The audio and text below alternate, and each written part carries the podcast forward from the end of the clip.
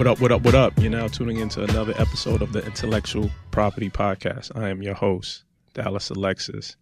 Thank you for joining me. We are doing another session of our Women's History Month series, and I'm joined by the beautiful, talented Mugga. Mugga's in the building. Hi. What up, Mugga? How are you? What up? That's I'm all good. Brooklyn. What up? What up? What up? What up? Brooklyn's in the building. And um Mugga's from Brooklyn, y'all. Yes, I am. BK's in the building. Mhm. Um we were having a very, very uh, interesting conversation.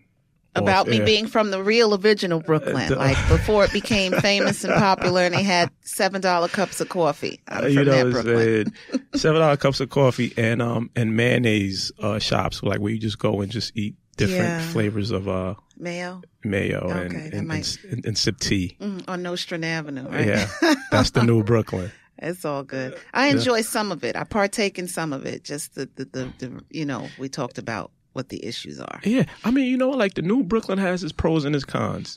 You know, what I mean, I'm I'm I'm a product of the old Brooklyn, but I'm I'm also uh, uh, taking advantage in, in in of the new Brooklyn, like some of the cool stuff that the new Brooklyn brings. Absolutely. You know, but um, yeah, but the I like a fresh croissant in the morning. I like a fresh croissant. Yeah, that's all right. Too. I mean, I like to actually walk through certain neighborhoods I couldn't walk through as a kid. Mm-hmm. you used to have to run through it. Yeah, right? and go, oh shoot, yo, this is what this neighborhood look like. Now I can walk through this joint. Now you can walk through it. Now you can't afford to live there, but Yeah. yeah. Let's jump right into it. Who is Mugga? Who is Mugga? I can tell you my statistics. I'm not even sure who I am. I'm still trying to figure it out. But as you said, I am from Brooklyn, born in Bed-Stuy, raised in Bushwick, lived all over the place. East New York, Crown Heights. It's really my home. Uh, I wouldn't change that for the world. And uh, yeah, I'm a comedian, stand-up comedian for over half my life. I won't tell you how many years that was. And actress. My my love, my passions Mhm. are in the arts and always have been. the what came first uh comedy Mm. or or did the acting come first or did kind of like did they mess you i mean like, how, how did that work I love this question. I don't get it often. People don't realize that I was an actress first. mm. Always will be and always have been. And it got sort of swept up when I was dared into doing comedy because somebody said I was funny. Now I was quiet and shy, but people around me, my friends, family members, they knew I had a sense of humor. So a Mhm. friend dared me into doing comedy at the Uptown Comedy Club and I don't know why I did it. but I did it and the rest as they say is history. So it started I started out in Harlem at the Uptown Comedy Club.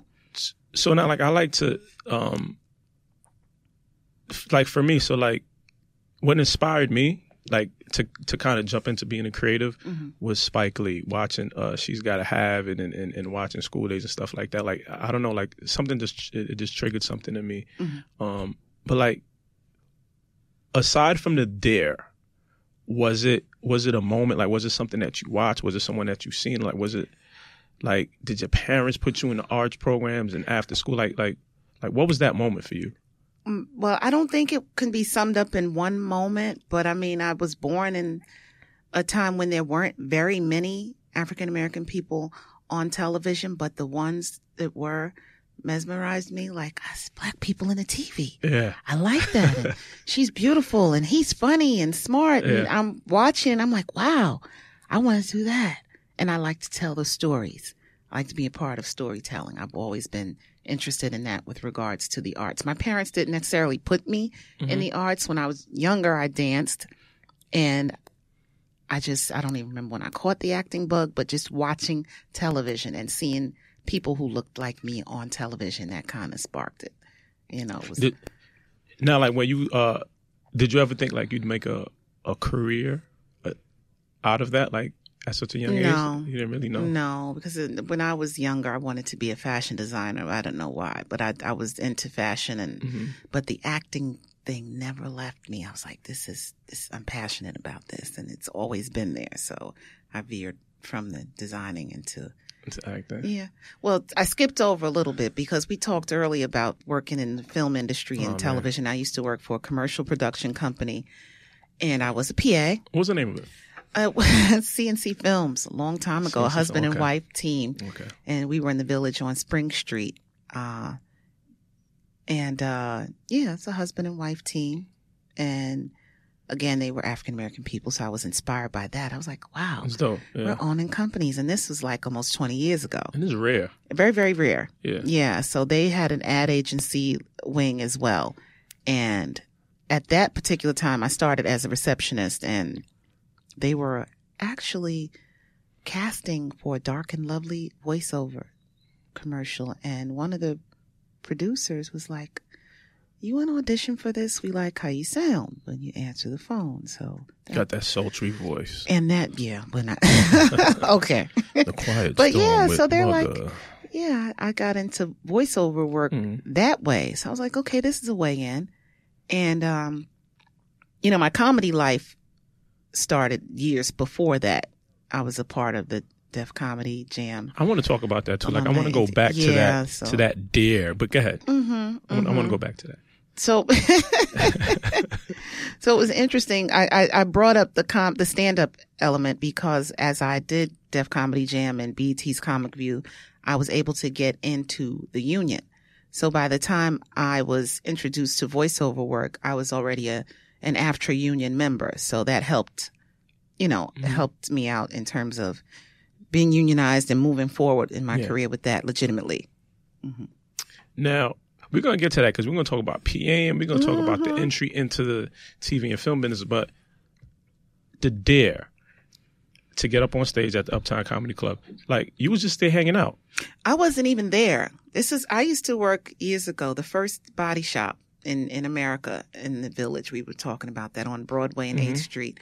And a comedian was one of our customers, Will Sylvince. What up, Will? I know, Will. The- yeah, Will started this whole thing. Yeah. We go way, Haitian Will. way back. Haitian Will. Haitian cat. Yes, Cool. yes. Say, Why you? Why you? Why you? Why? Why? Why? Why? Why? Yes. Yeah. So he would come in and I'd help him pick out his products or whatever. And he's like, "You're funny. You should, you should come to the Uptown Comedy Club and check it out. He's like, I'm a comedian. And I came and watched him a few times. He was like, you should give it a try. And it was kind of like a darish, you should, why not? He kind of tricked me into it and I did it. And yeah, the rest, as they say, is history. How did that first performance go? This is the it? thing. And I think part of it, okay, I'm not going to say I'm not funny and I wasn't good, but my first night of stand up comedy at the Uptown Comedy Club was on Super Bowl Sunday. So it was a packed audience, but it was mostly women. Get out of here. And it, I got a standing ovation. Wow. And you had to go through this process of passing through like week after week every Sunday night for three Sundays. So three Sundays in a row. You killed. Yeah. And yeah. and it and mind you, I learned soon after all the shows weren't going to go that way. So Yeah, you yeah. start, you know, you start to realize like, hey, everybody's not going to laugh all the time. How do I work my way out of this? And 20 something years later, You wasn't um. You yeah. weren't um. Were you dealing with hecklers? oh yeah, yeah. And and being a New York comedian, I mean, you deal with hecklers everywhere, but I'd like to say I came up in I came up through the school of heckling hard knocks. You you it's New York. Harlem No joke. The Apollo is down the street. Yeah. You are going to have to contend with hecklers, but I, I was raised with some of the hardest hitting comedians out there now. As one of the few women, I was with Tracy Morgan, Mike Epps. Wow. I was, you know, these were guys I came up with. So Yeah. you got to learn to be hard. Talent. gotta- talent, definitely. Rob Stapleton. I Rob is mentioned Will. Rob is awesome. Capone, Capone. Everybody. I was Yeah. just, we grew up together. in there too. Smoke. Smoke I was just with Smoke a couple Okay. of couple of nights ago. Yeah, I actually hosted a comedy show at the Apollo for the Women of the World Festival Nice. on Thursday. It was an all female show, so Smokey came out to that. I remember going to uh, the Boston Comedy Club I was there over there in the village, right? I was there. And That- um, Talent and Will used to uh, every host Sunday, every Sunday, to the point where they had to add two more shows because the the lines were around the corner. It was wild. It was wild and it was wonderful because I don't think we'll ever see that again. And I'm so happy to have been a part of that comedy, hmm quote unquote, urban comedy exploded.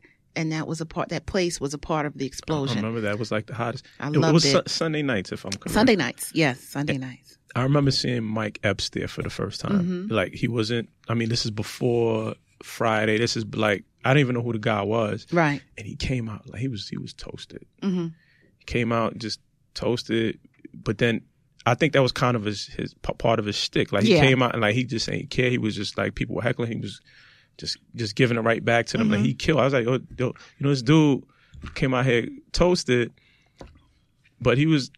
I got it. Like I got what he was doing, Yeah. and he Yeah. killed. And then like years down the line, I'm like, oh, that, that's Yeah. Mike Epps. That's the dude from the Boston Comedy Club. Mhm.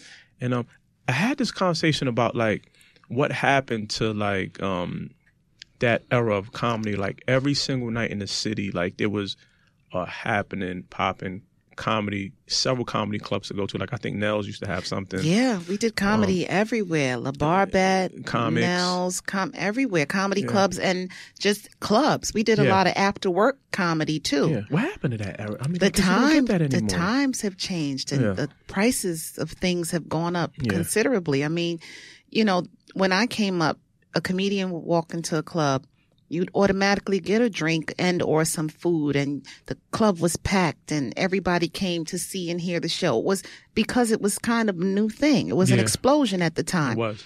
And again, you know, clubs cost money. You have to, Mm-hmm. you know, rent out or or pay for whatever, you know, use it in space or what have you. And I just think people got priced out. And Mm. comedy comedians now are I don't want to diss anybody, but a dime a dozen. Every other person's a comedian yeah. now. The the industry is flooded. You just have to weed out, you know, those who are serious and of quality and those who are just trying to get on. Yeah, get on. Yeah. Yeah. Remember a spot called I think it was the Remy Remy Cafe. It was in Metro Tech, like in right in back of Metro Tech, like Okay. downtown. There was like like Ray Dijon used to host something there. And it was Okay. I work with Ray a lot. I don't Yeah. remember the names of the rooms. because we turned we yeah. turned a lot of places into comedy Yeah. rooms. we turned, like, okay, there's four walls. Get a mic. Yeah, We- let's do it. We're here. Let's do it because people were that passionate, and we had a lot of support. You know, Everywhere was a stage, out. too. Everywhere Everywhere, stage. yeah. Let me ask you a question, Mugga. hmm I asked um Haitian V this. Oh no, Haitian V too. Yeah. Yes. Yeah, Haitian V's cool dude had him had, had him on the show.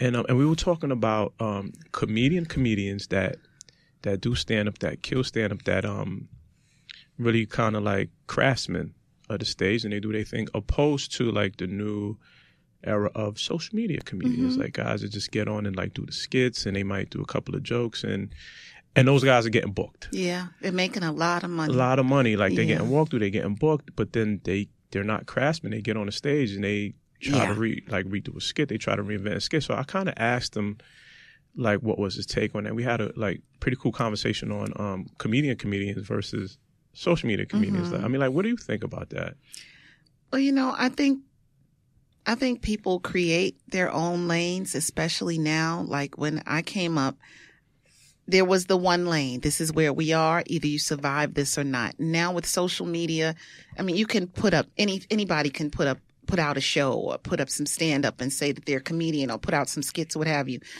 I don't necessarily want to dog them because again, it's about lanes. They're creating these lanes, but at the mm-hmm. end of the day, when you try and transition into being a comedian live and on stage and in front of people and you have to be consistent and you have to write and create on your own Mhm. and you can't. I'm not saying they all can't, but when you can't, there's egg on your face and you you I don't think you necessarily earned the spot the the, the right to be there. yeah We had to pay dues very differently yeah when I came up, and I wouldn't change it for the world. A lot of not getting paid, a lot of hustling and traveling and not being respected, especially women. We were really getting the, Absolutely, the, the low end, we were on the low end of everything in general. Just happy to be there, trying to make your bones, trying to prove yourself. So, you know, when I see certain things, I'm like, okay, that person is able to make people laugh. They have moments where they're funny, but you cannot compare that to someone who's been in the trenches Mhm. for 10, 15, 20 years, taking on a lot because you learn as a comedian in real situations, Yeah. not just standing in your kitchen doing a skit about, about drinks or hair or what have you. That might be funny, ha ha, right then. Yeah. But do you have the longevity and the creativity to say that I'm a stand up comedian and I'm a creator, or I'm just a funny kid and I got lucky? Yeah, I think it it requires a a, a special skill set to to get on the stage, uh, take command of a room, and flow through your routine and kill it and deal with hecklers and kind of like just it's it's it's imp- it's like almost organized chaos, right? Mhm.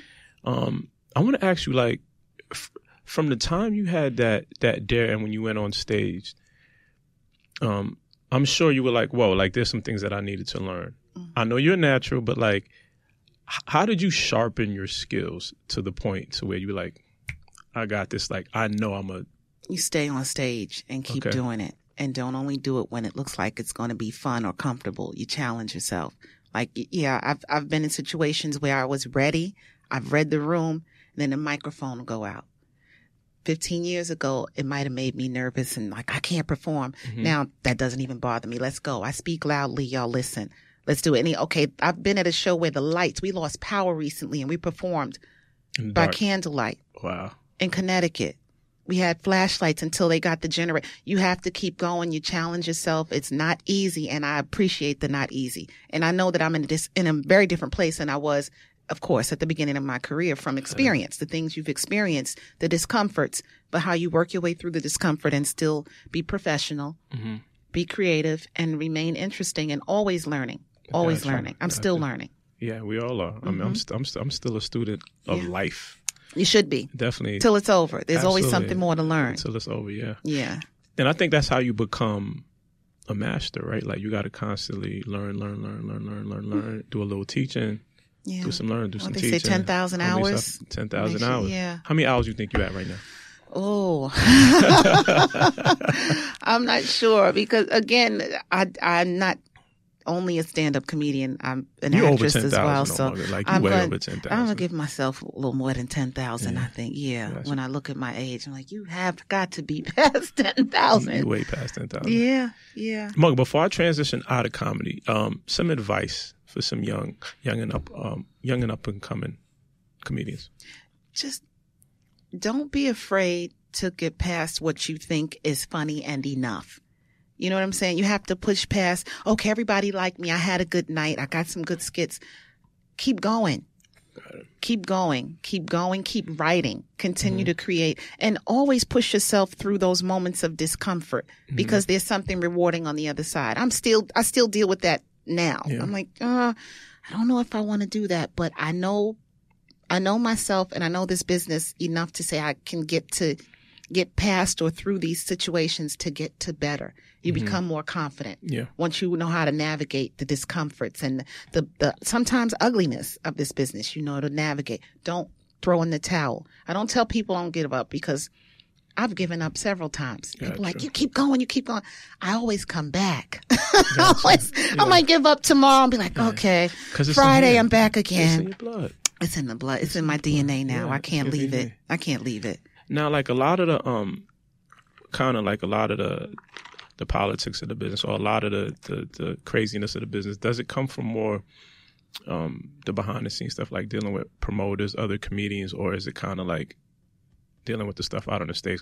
I mean, stuff out on the stage, you- can handle that, Mhm. like working the stage, working the road. It's more of like like- the uh, back of the scene stuff, right? Like the behind the Mostly, I'd say it's a combination. I mean, we all have to work with different personalities, no no matter what our profession is. You you, you deal with it. absolutely. You know, everybody's not getting along and happy go lucky or whatever. I, I try to be Switzerland wherever I go. Look, this we gotta do what we have to do. I'm not getting into anybody's personal stuff. I treat everybody the same.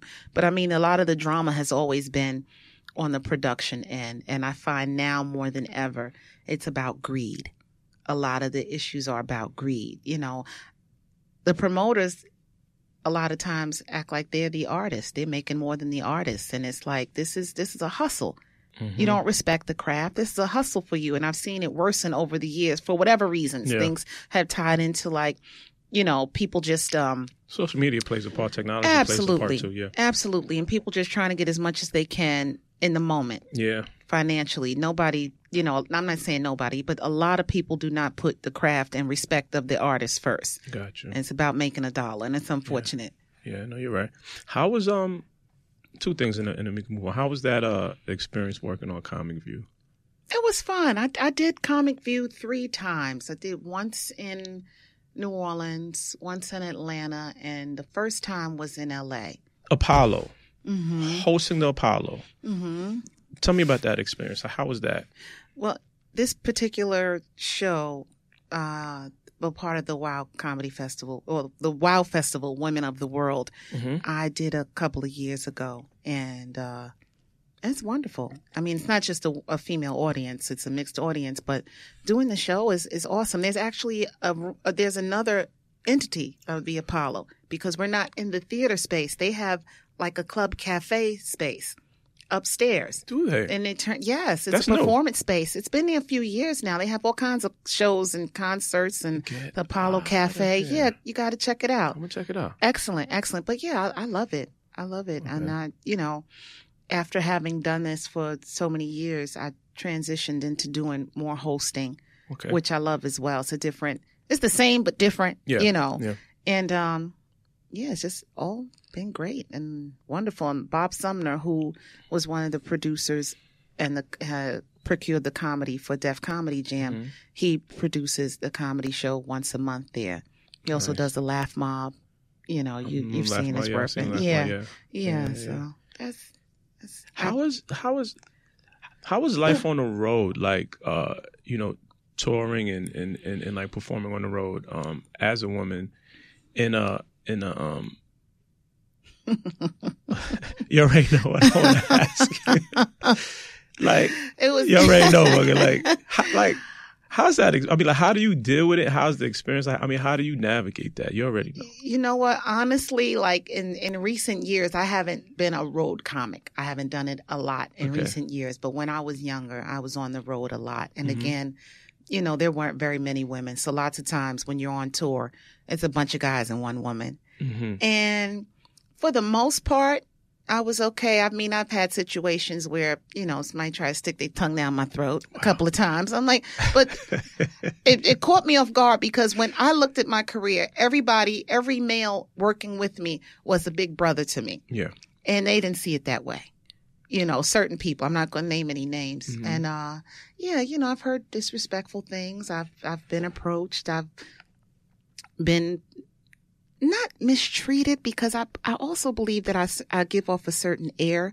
Like most people, especially men, Mhm. know not to say or do certain things to Yeah, me and yeah. around me. I mean, I, I, I set up a red line, Yeah. you know, and for the most part, it's been, it's been respected. Cool. Yeah, but there Okay. there have been guys who've gone too far and said the wrong thing and and tried to do the wrong thing, but I never felt in danger.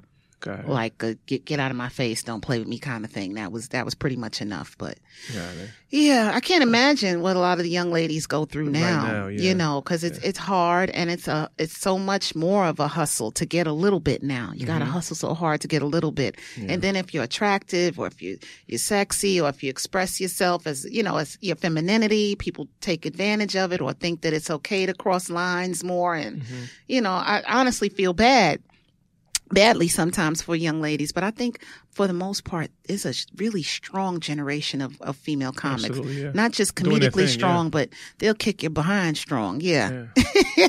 what do you feel about like um like the new wave of like the, you know the Tiffany Haddishes, the um Jess Hilariouses, and the Jesse Wu? I mean, how do you feel about like the new crop of girls that are doing their thing? I mean, I I respect and I say do your thing. I I I I'm a root. I root for other women. I may not like everybody's style of comedy, but there's room and there's space for everybody, and you create your lane. And those women have created their lane, and a lot of people have things to say about it or whatever, but th- those women, for the most part, have put in their time and have done their work.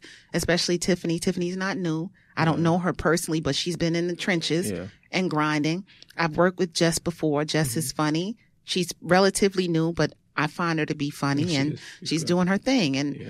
I try to keep a lot of, you know, everything is in judgment that we do overall, especially women. And then being a woman, a black woman, I won't say of color. I know what color I am. Mhm. You know, being a black woman, the expectations of us to not get along and, and, and promote and root for each other is just so commonplace. I'm like, that's never been my style. Yeah.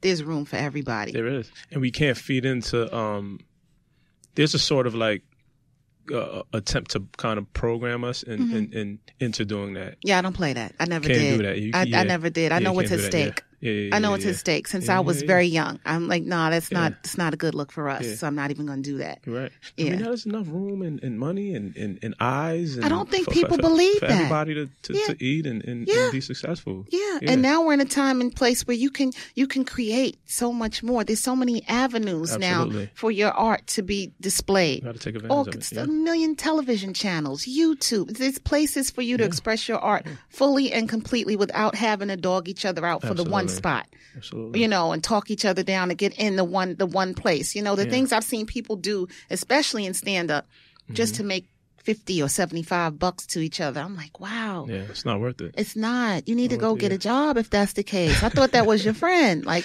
yeah. yeah. I mean, see, like that's um one of the things I love about modern day technology and social media is like you can create your own lane, you could create your own your own fan base. You kind of create and control your own intellectual property. Absolutely. And value having- it. and value Yeah. it and, and, and, and cultivate it, monetize it, share it, and um not having to go that route like where you got to tear other people down because you got to just create your own and focus on your own and, and I mean you still got to collaborate and, and, and network and do your thing of course but then having to tear people down and kind of build you up I mean like we're not even at that place right now But- No. but, like people still do it Yeah, they do because some people have have that in their personality. yeah They just happen to be creative people, but a lot of people have things in their personality where when it looks like something is going to be pressure filled, they can't take it. Let me, Gotcha. let me, I can't take, let me, let me find the easy way Yeah. out. How can I get mine? How can I hustle over here to, to get what I need? You know, F that person or what have you. And it's sad and it's shameful sad. and embarrassing, but I also feel like I've had an advantage mm-hmm. also being an actress because I wasn't starving. I've had a lot of broke times, but my family's here. So I've always, like, when things got bad, Mm-hmm. excuse me, I could get help or I would have a commercial running. I'd have a voiceover running. So there would be residuals checked. So I would not have to think about mistreating a person for a hundred dollar gig to So- pay my bills or whatever. Yeah. I wouldn't do that anyway. I'd find Yeah. another way, Yeah. but just not having to get to that level of desperation yeah you know, because I see a lot of that. And uh, some comedians and artists do other things, but for the most part, that's all a lot of folks that I came up with have mm-hmm. Is stand up. that's all they got That's all they so they got. try to Then- protect it as like a, a defense Right. mechanism yeah right, and it's Yeah. it's day to day to day. You Mhm. got to show today, nothing tomorrow. You got to make sure you get something the next, and it's constant, seven Yeah. days a week. People are literally paying their eat. bills, and we don't we don't Yeah. have a union. We don't have a credit union to go to. We don't have any kind of comedian union. There's no health benefits. There's Mhm. no retirement plan. You're on your own. mm-hmm. You know, so that gets scary the older you get too. yeah So I thank God that I've done other things and I've been, you You've know, done your thing. yeah, I've, I'm grateful to have been a part of a union and, and, you know, I don't have a lot, a lot, but I have something. I have, something, yeah. yeah, something to Yeah. say, you know, when it, when I get old enough, okay, I'll, I'll get something from this part of my life. you got options. Um, Options, and yes. you got options, and you also smart enough to kind of have um, contingency plans. Absolutely. As far as like you were thinking uh, long term, you were thinking forward. I don't think I was at the time. I don't honestly don't think I was. subconsciously, you probably were. I mean, because that's I mean, because you're good. Thank you. I Right now, appreciate it. But I never knew, you know, I, I didn't understand or realize like when you're struggling, especially in, in the acting business, it's a heavy, hard, mm-hmm. constant struggle too. Let's talk about. I had a acting. freedom. Yeah, because there's a freedom in just being able to pick up a microphone and go on stage, but trying to convince people that you're good enough to be in their film, Mm-hmm. you're pretty enough, you're skinny enough, you're tall enough, you're this enough, you're that enough. Mm-hmm. That's that's that's troubling to the mind sometimes. let's let's talk about the acting. Let's get into um uh the, the, films, the TV. You know, what's so funny about like before we get into that, like I think like this business, especially like the film business, TV business.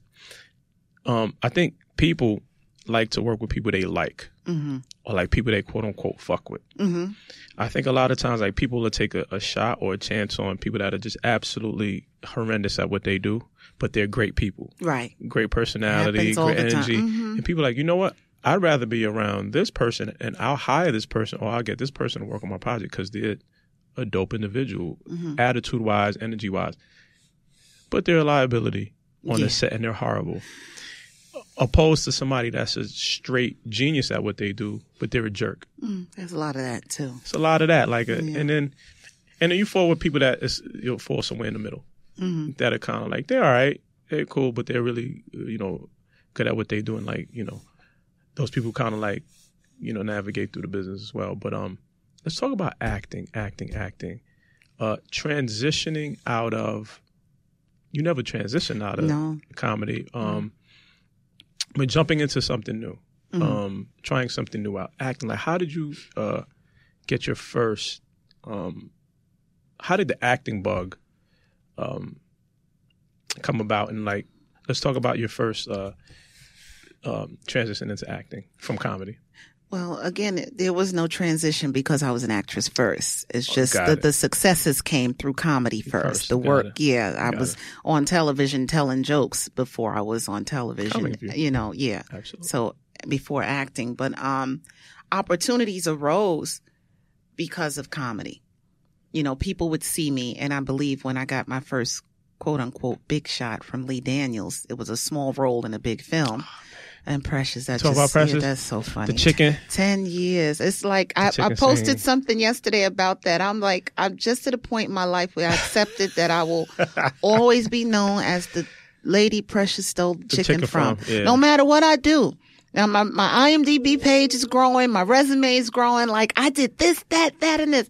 You are the chicken lady from Precious. And you know when you put your name in Morgan, like like those screenshots come up, Yeah. those snap, yeah, it comes out. It's out there, like yeah, it's it's it's an iconic. It's not a bad thing. It's, a just it was thing, such yeah. a mean thing. I'm like, I have to curse her out too. This movie is dark already, and she's going through dark. enough. Let the girl have the chicken. But Yeah, yeah. but yeah, but that that happened for me, and I had an expectation of the phone to ring more and more After just that. because of that, and it didn't. Was that your first big big role? That's my first big role, yeah. And I moved to LA after that and um that's a whole nother experience. LA is a whole Mhm. nother monster. I mean, trying to hustle through comedy and get an agent out there and, you know, use that.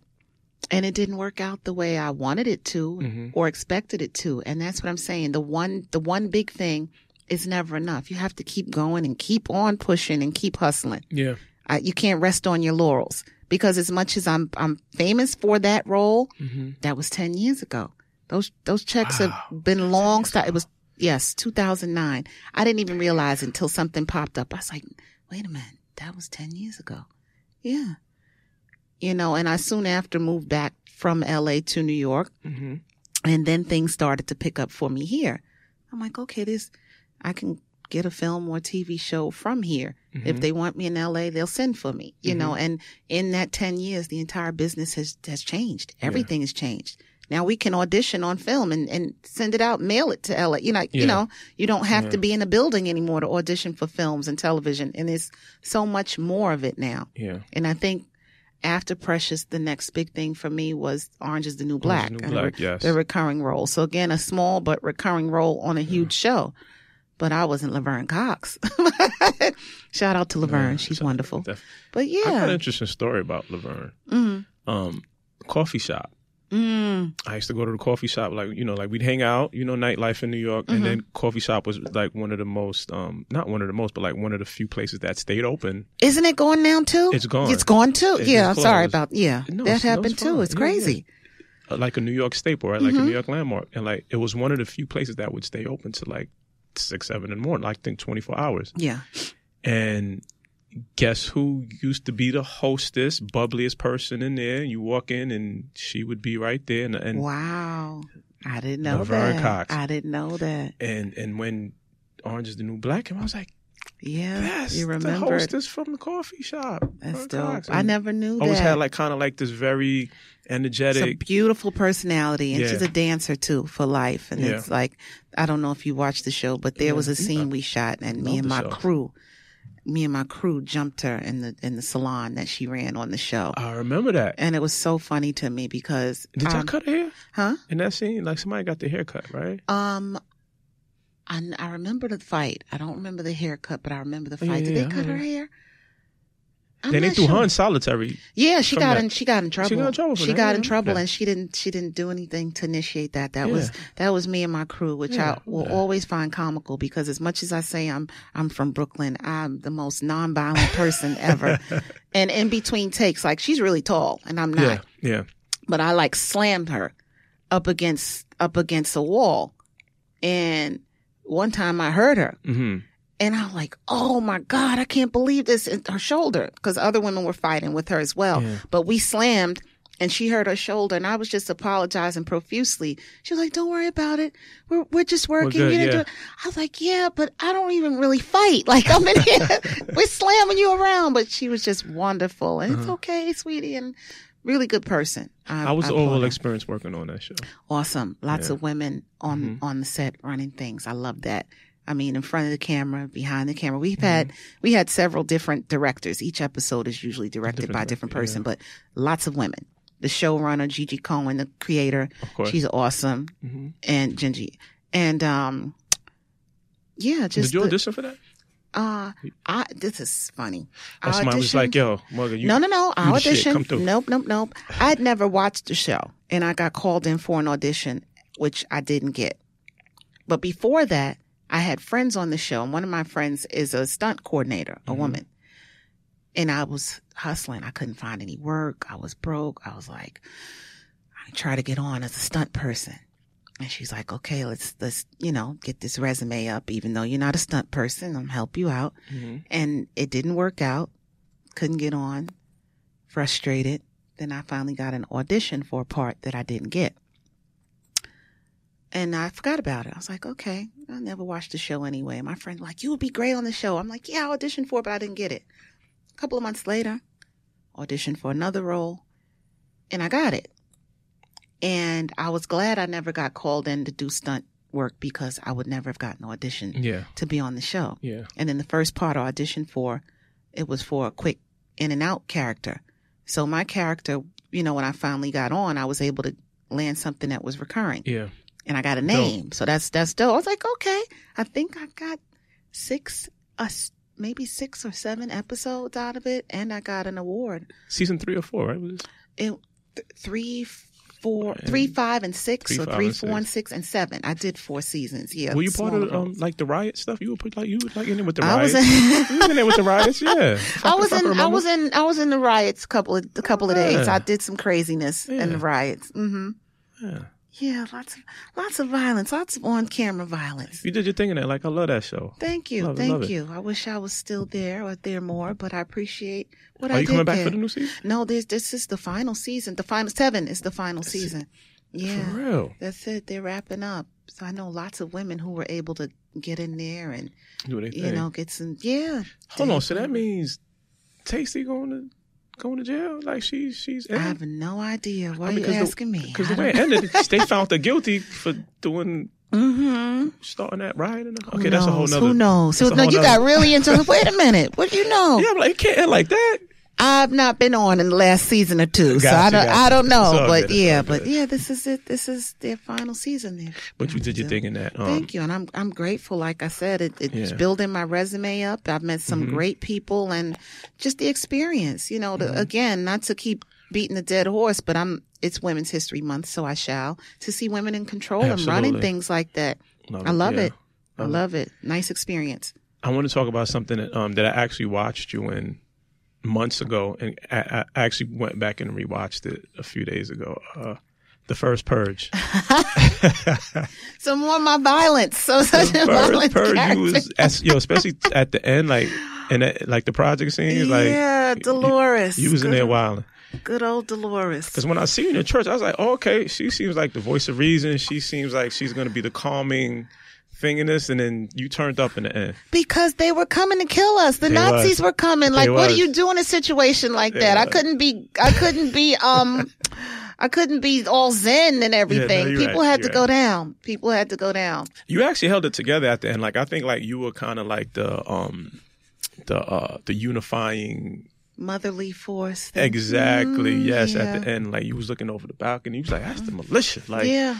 That ain't no. Yeah. because at that point I think there was a, there was a transition in in not necessarily in my character but in my thinking with regards to what was happening. hmm These people are coming to kill us. This is this is an extermination attempt, like Absolutely. totally. Yeah. I mean, the purge itself was was a questionable thing to happen in the first place, but to see these Nazis coming hmm in the hood, like okay, you know they're not coming to talk to you. We Yeah. got to pull out all the stops and do whatever. Coming to exterminate. Yeah, and Yeah. do whatever. So once mm-hmm. again, my my nonviolent Brooklyn uh-huh. self, I had to kill a Nazi, but I I enjoyed it. I enjoyed it. It was just comical to me That after the dope. fact because I was like, wow, So, I'm really stabbing this dude. Okay, well, not really, but you, funny thing is, you you stabbed him on some oranges to the black shit. Like you kind of went hand with the. I was shanking him. I think I was. I had a flashback. of Yeah, shanking yeah, time. There's yeah, a quick yeah, yeah, shanks, yeah, quick yeah. shanking him. Mm. Now that was dope. How did um how did that come about? How did the first person come about? Um, so I got the audition through a casting director who would cast me in Power. I have a, a recurring role in Power Mhm. as a, excuse me, U.S. Marshal. Okay. Yeah, you didn't see that. Yeah. You gotta go back and see I- I that. gotta go me see Tommy Yeah. and doing all kinds of yeah, I gotta go back. Then me and Ghost Yeah. in the in the in the cell and Charlie Murphy and yeah, some quick yeah yeah some qu- quick things. But yeah, I was in there for I- a couple of seasons. I gotta go check that out. and But um, the hair was different, right? It was braided, same dreadlocks. I just braided it Okay. or what have you. Yeah, but it was it was me. And um look at him, same same back. same big face and big smile. But yeah, so the casting director who casted me in um Power called me in Mhm. for it. She was casting the purge. And um the description of the character, I'm like, well, this is not me. It's an older woman.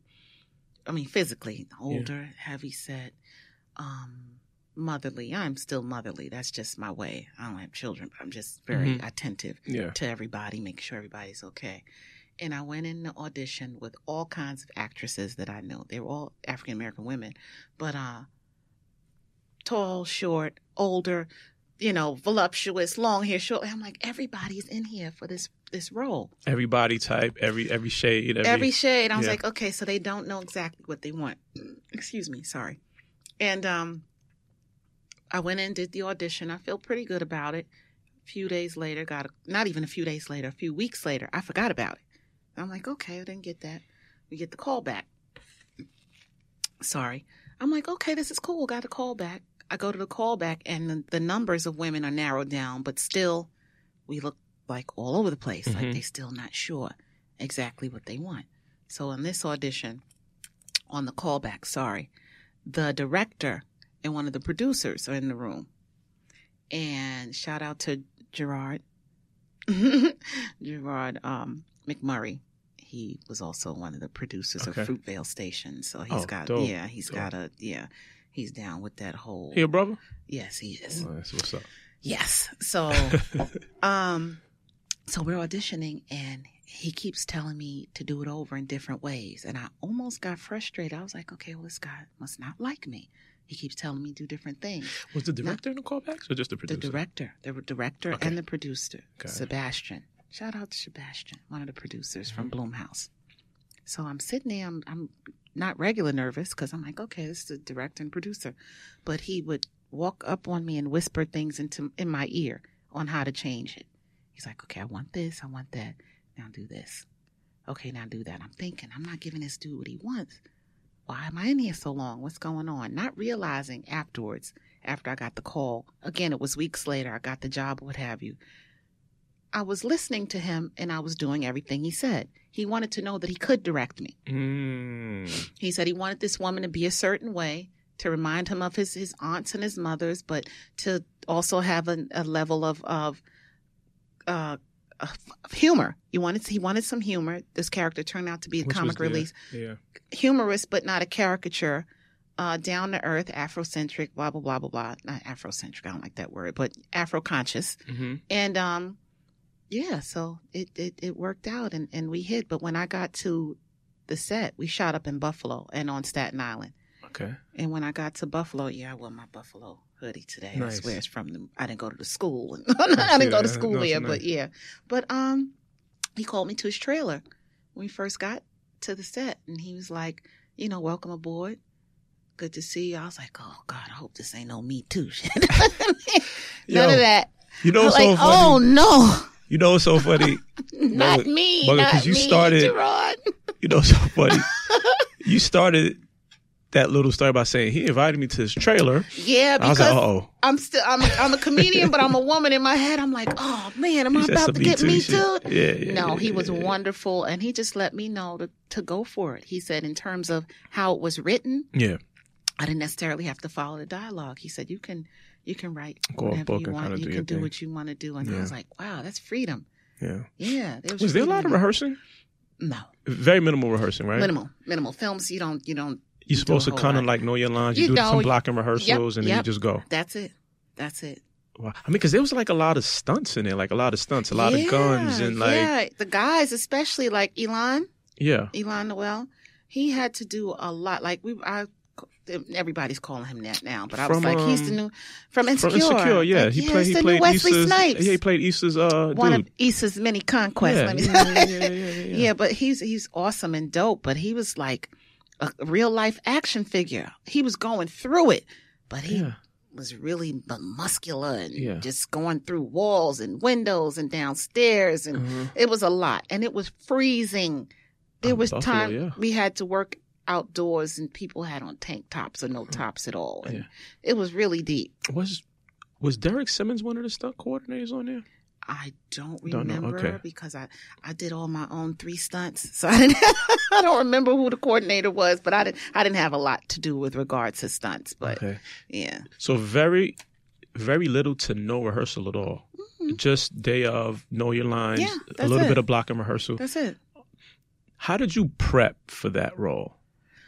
Or was it just kind of like, yo, I kind of get where they're going. I kind of relate to this character. I'm gonna just go. I'm gonna just do my thing. Oh, or, or oh. was there any prep for you? I mean, there's there's always prep when you. I'm I'm trained. I'm a trained actress. Mm-hmm. I'm also. I'm not trying to be funny or anything. There are elements of my my life and my work where I'm I'm a natural, but I had sense enough to know that I needed training and technique. So there are things that I, you know, would do in terms of uh I wouldn't call it rehearsal or practice, but character character, Character building. I okay. developed the character Okay. and fully flush out a history for this woman. Mhm. It's made up Yeah. but fully pages and pages of who she is, where she came from, what her house looks like, what it smells like, how old she is. You know, I would just write this whole character bio and then implement that into into the actual work and the character. And certain parts of that woman are are me as well. I mean. I'm not violent or anything, but I'm I'm very loving and protective. Yeah. So I, can see need to go into that I can that mode. Yeah. I, I could definitely see that. Mhm. And that was dope. And especially like at the end, he's like, "Get out the way! You got the hero coming through." Like you was kind of like funny. leading. That's hilarious. I don't know if I could say this on here. When we shot when they shot that scene, Yeah. the final scene when everyone walks out of the building, hmm I didn't come out of the building, but I wasn't dead. So while we we're doing it, I'm like, well, how am I not leaving the building? Everybody in the movie saw that I didn't die. We had to do reshoots on Staten Island so that I For cont- for, For me- continuity issues for, for you. me, yeah. people were like in the test audience. He said they were like, "Well, where's Dolores? Yeah. Where's Dolores?" So we had to do a whole nother shoot. Yeah. Like people would have flipped if you ain't That- walk out at the yeah, end like, "Yo, what I'm happened?" not. I'm not trying to toot my own Yeah. horn, but yeah, when I got to the set, the producers were like, "You know, this is all for you. We're only here for you." I was like, "Oh yeah, Hell yeah. where's Dolores? She didn't die." Yeah, so, I'm not gonna mess my end. And I'm like, Nah, I need to walk out with everybody. yeah. Yeah. so we actually did that part on Staten Island, which was which was great. Yeah. which was dope. That was yeah, dope. yeah. like that film. I think that film, like out of all the purges, like I think like I don't know if they're gonna do another one or not, but I Mm. think that one kind of has like this feeling of like it will be kind of like a cult classic. Mhm. It just had something about The everybody Black calls it the Black The Purge. Black yeah, that's what I'm saying. Yeah. Everybody call it the Black Purge. yeah, yeah, Um, and it was actually good. yeah. It was good. It was. It was really. I really enjoyed it. It was scary Yeah. because I don't I don't watch scary movies. So I got a part in a scary movie, which was again hilarious to me. And I did I had to go and watch it, but I I actually enjoyed it. I, I was like, this is good. And you did your thing. Yeah, and it was just good. Yeah. It was just crazy because you're thinking like this. Suppose this really happened. I mean, we have you know who in the White. House, Yeah. and it came out at a time where he was at one of his peaks of craziness yeah. and inciting, you know, emboldening racism and racists on, you know, good people on both sides. You know who that is. Yeah. And um, There- everybody on on set both was like, sides, well, "Are you prepared for the possible backlash?" I'm like, "Yeah, well, a lot of our lives is backlash. Absolutely. Black people in America. It's all backlash. Yeah. But yeah, so it came out at a time and it spoke to this this this Trumpian times of, of nonsense and looks like the world is losing its mind and this thing Yeah. comes to question. Could this actually happen? Or Yeah. what if? Yeah. No, the concept of it is is you can see it. Mm-hmm. and like there's little like there's little instances throughout uh, recent history like where there's like mini purges It's scary. yeah i There mean like the, uh, it, We don't hear about happened, a lot yeah. of them, but Yeah. yeah, there's a lot. There's Yeah. stuff going on in pockets all over the country, not just the deep south either. absolutely Not at all. yeah hmm yeah so it, it's not far-fetched um manifest Oh yeah, I almost forgot.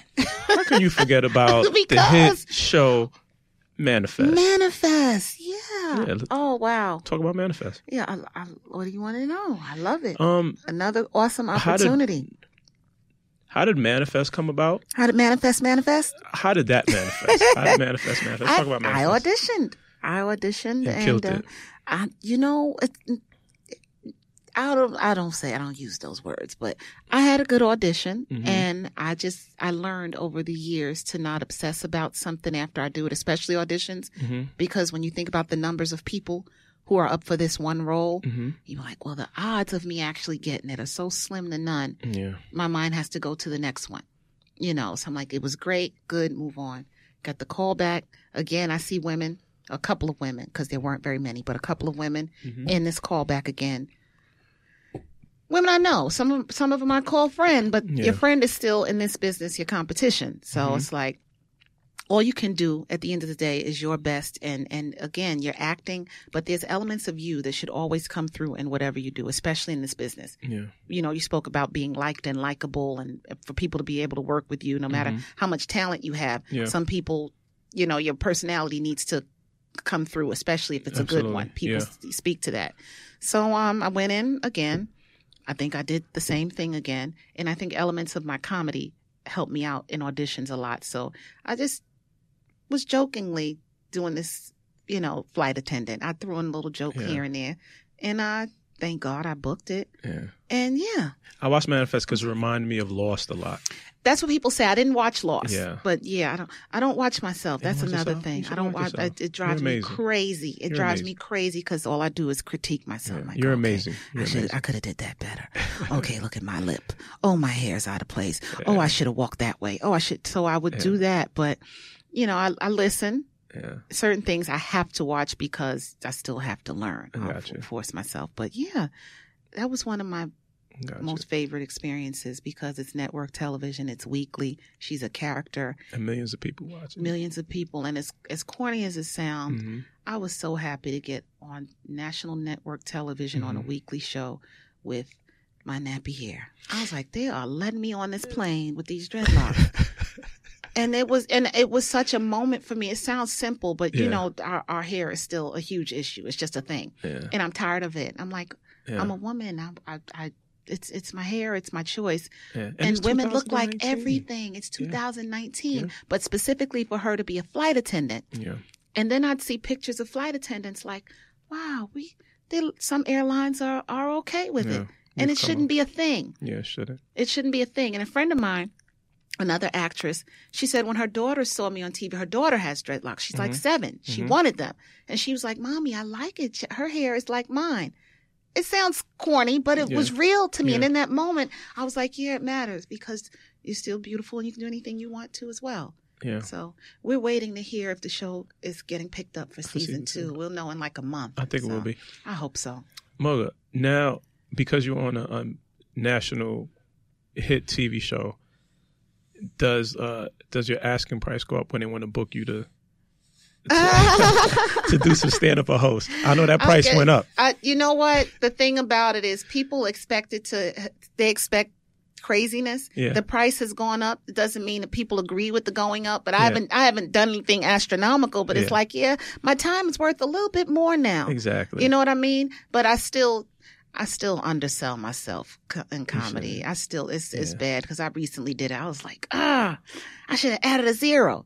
But at the end of the day, again, I don't push through. Not to, I should always yeah. know my worth, but with regard to not being desperate for money in that area because I'm on a TV show. So I'm like, okay, I know the promoter. He's my friend. I'll do it. Yeah. We're cool.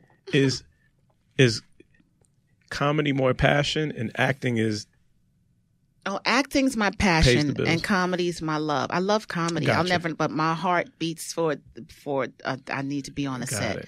Uh, we talked about, you know, in, in some capacity, growing up, having been a PA and Absolutely. having done everything. We we need another hour, don't we? We need do- more time. We do need but this is part one though, Mugga. Oh, okay. okay. Mugga, before we sign off, some advice that you would give to some young, up and coming, ambitious women that want to get into this business. Uh, make sure you want to do this for the right reasons. There are a lot of people who want to be famous just for the sake of being famous. Mhm. If your heart is not in this and if it's not, you're not passionate about it, it's not going to last because you'll get exactly what you want fame and attention for a short period of time.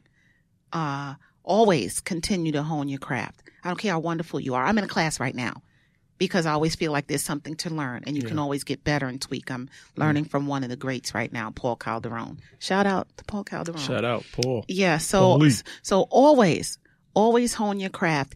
And again, like I said earlier, I would never tell anybody not to give up because life is hard and times are hard. Always go back. Take breaks. Keep your mind clear. Always physically get some type of exercise and eat as best as you can. Try not to be a junk food junkie. It sounds corny again, but tough, our though. bodies and minds have to be in tune and healthy to deal with the rigors of not just the work, but the business Absolutely. you know, and always create. Even if you write something, a, a, a line a day, create. Never always be in create. yeah. Never stay stagnant. Right. Yep. Mugga, where can the folks find you on social media if they want to reach out to you, if they want to collaborate, if they want to book you? Like, where can people reach out to you? Okay. Um, on Facebook, it's Mugga Phoenix, M U G G A P H O E N I X. And on Instagram, is it Instagram? Yeah, on Instagram, it's just Mugga, J U S T M U G G A. And that's all I have. I don't have Twitter. I don't have a bunch of other stuff. That's and I- all you need. Facebook and Instagram. That's it. No Snap. You don't got no Snap. None of that. No, see, that's that's No Twitter that's fingers? A different, a different generation. I got forced into doing the two that I have. So like, Gotcha. you have to have something. Got So. It's all good. um, but all yeah, good. yeah. It's So please support and join. I know that following people is important these days. Absolutely. And it's All like it's a, it's a pain in the butt to me, but it's part of what the culture is now. Gotcha. Mugga, thank you so much. I appreciate you for coming out doing the show with me. This is just part one. We got to do this again because there's a lot of things coming up. You know, thank you. And signing out. Intellectual Property Podcast, Dallas Alexis. And remember, envision it, create it, share it, but most likely make sure you're getting paid for it. Thank you. Peace.